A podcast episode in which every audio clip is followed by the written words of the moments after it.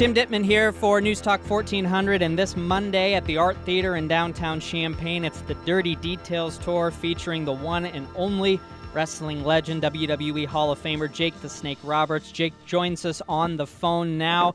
Jake, I know a lot of people are looking forward to having you in Champaign. I want to ask you first, how did this all come about? How did this tour get started?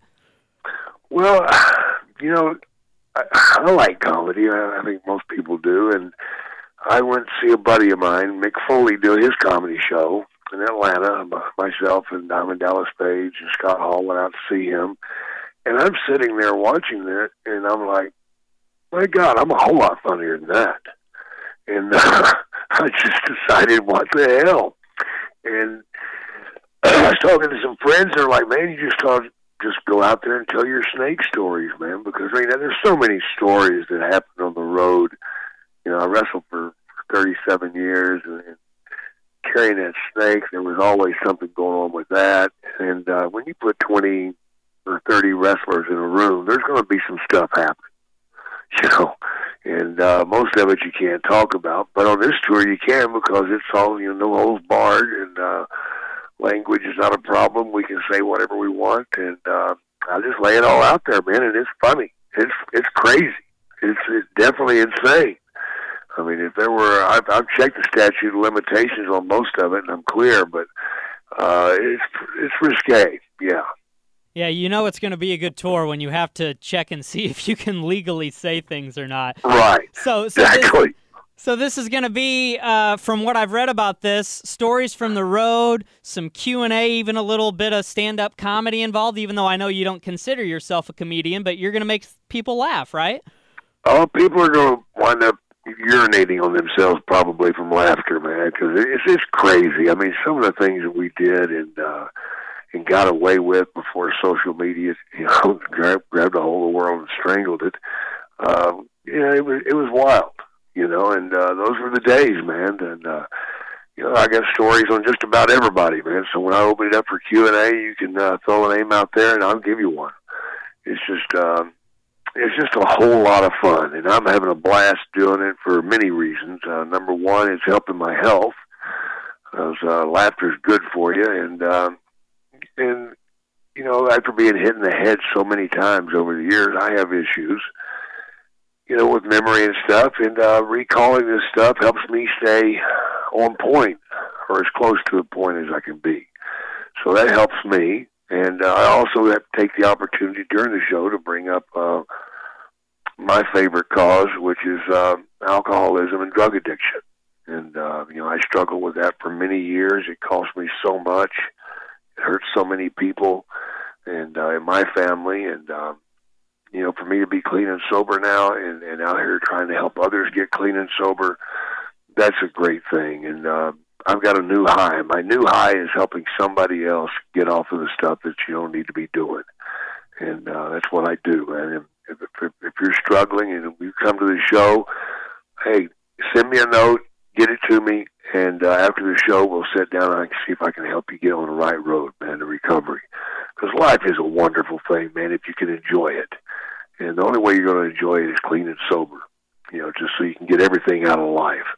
And uh, the greatest high in the world for me now, and I think it's even more important than my wrestling career, is what I'm doing now, and that's helping others get sober and uh, I really feel good about it, man. It's it's a great feeling to have some kid write you a letter thanking you that, uh, hey, since you helped my daddy, he's moved back home with us or something like that. You know, it's just a wonderful, wonderful furry feeling, you know, and uh, I love doing it. And uh, it's great to visit these people again and you see them and they go, hey, man, it's working, it's working. And you see that light in their eyes again, that fire.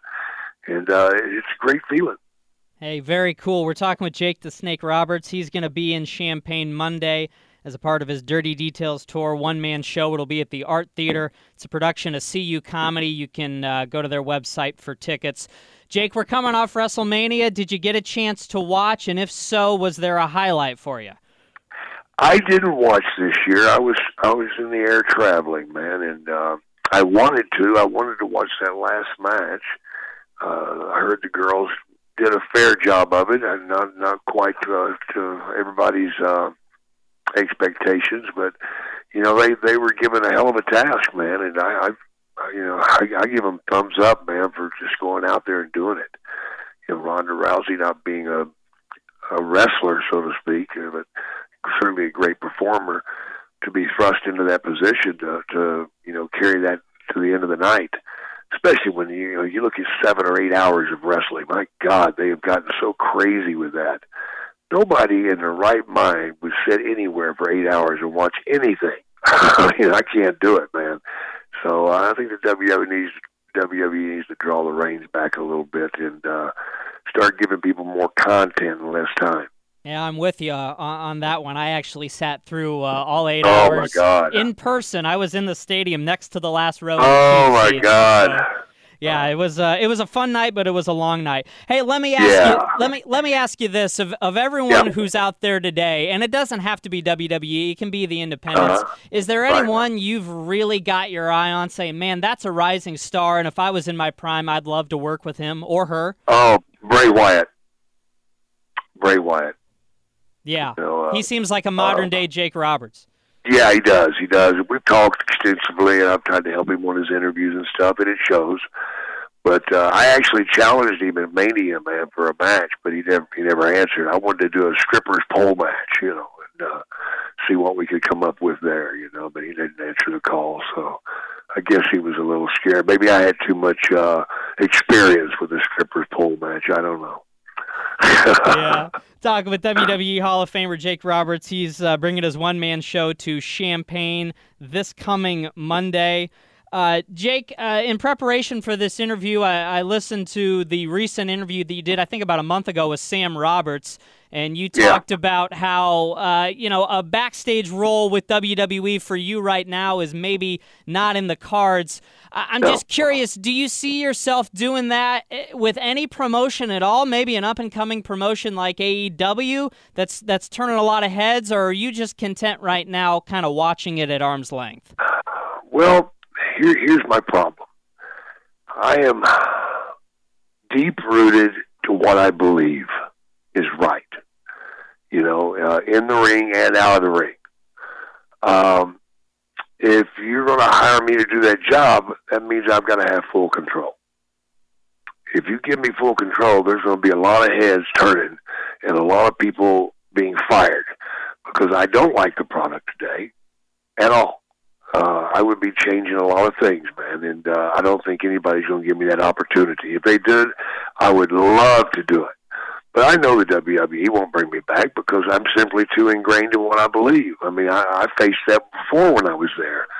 You know, I'm the guy that said, "Hey, there's your next superstar." I was talking about uh, Steve Austin, and uh, Vince McMahon at the time didn't believe it. He's like, "No, he's like third, fourth match. That's it." And I'm like, "No, no, no, no. That guy's got the stuff, man." And uh, I went so far as to do what I did at uh, uh, King of the Ring and, and help get him over the hump and uh, made a star out of the guy, and uh, probably the best ever, you know, as far as numbers go. So I know what I'm doing, man, but uh, you know, again, I'm I'm just too ingrained and too uh, hard lined on what I believe, and uh, I would demand that, and uh, I don't think anybody's going to give me that shot. I wish they would, though, man. God, it'd be great.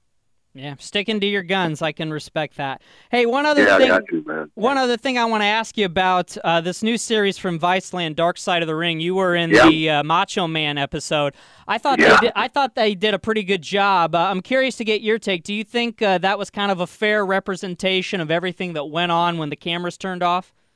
Um, pretty much, pretty much. You're you're going to miss a lot. There was so much going on back in the day, man. There were so many different ways to look at things, and you know, everybody wants to be taken care of, you know, and uh, you know, unfortunately, it's a cruel business, and uh, uh, lots of times people are put into positions and they don't even have a right to be there.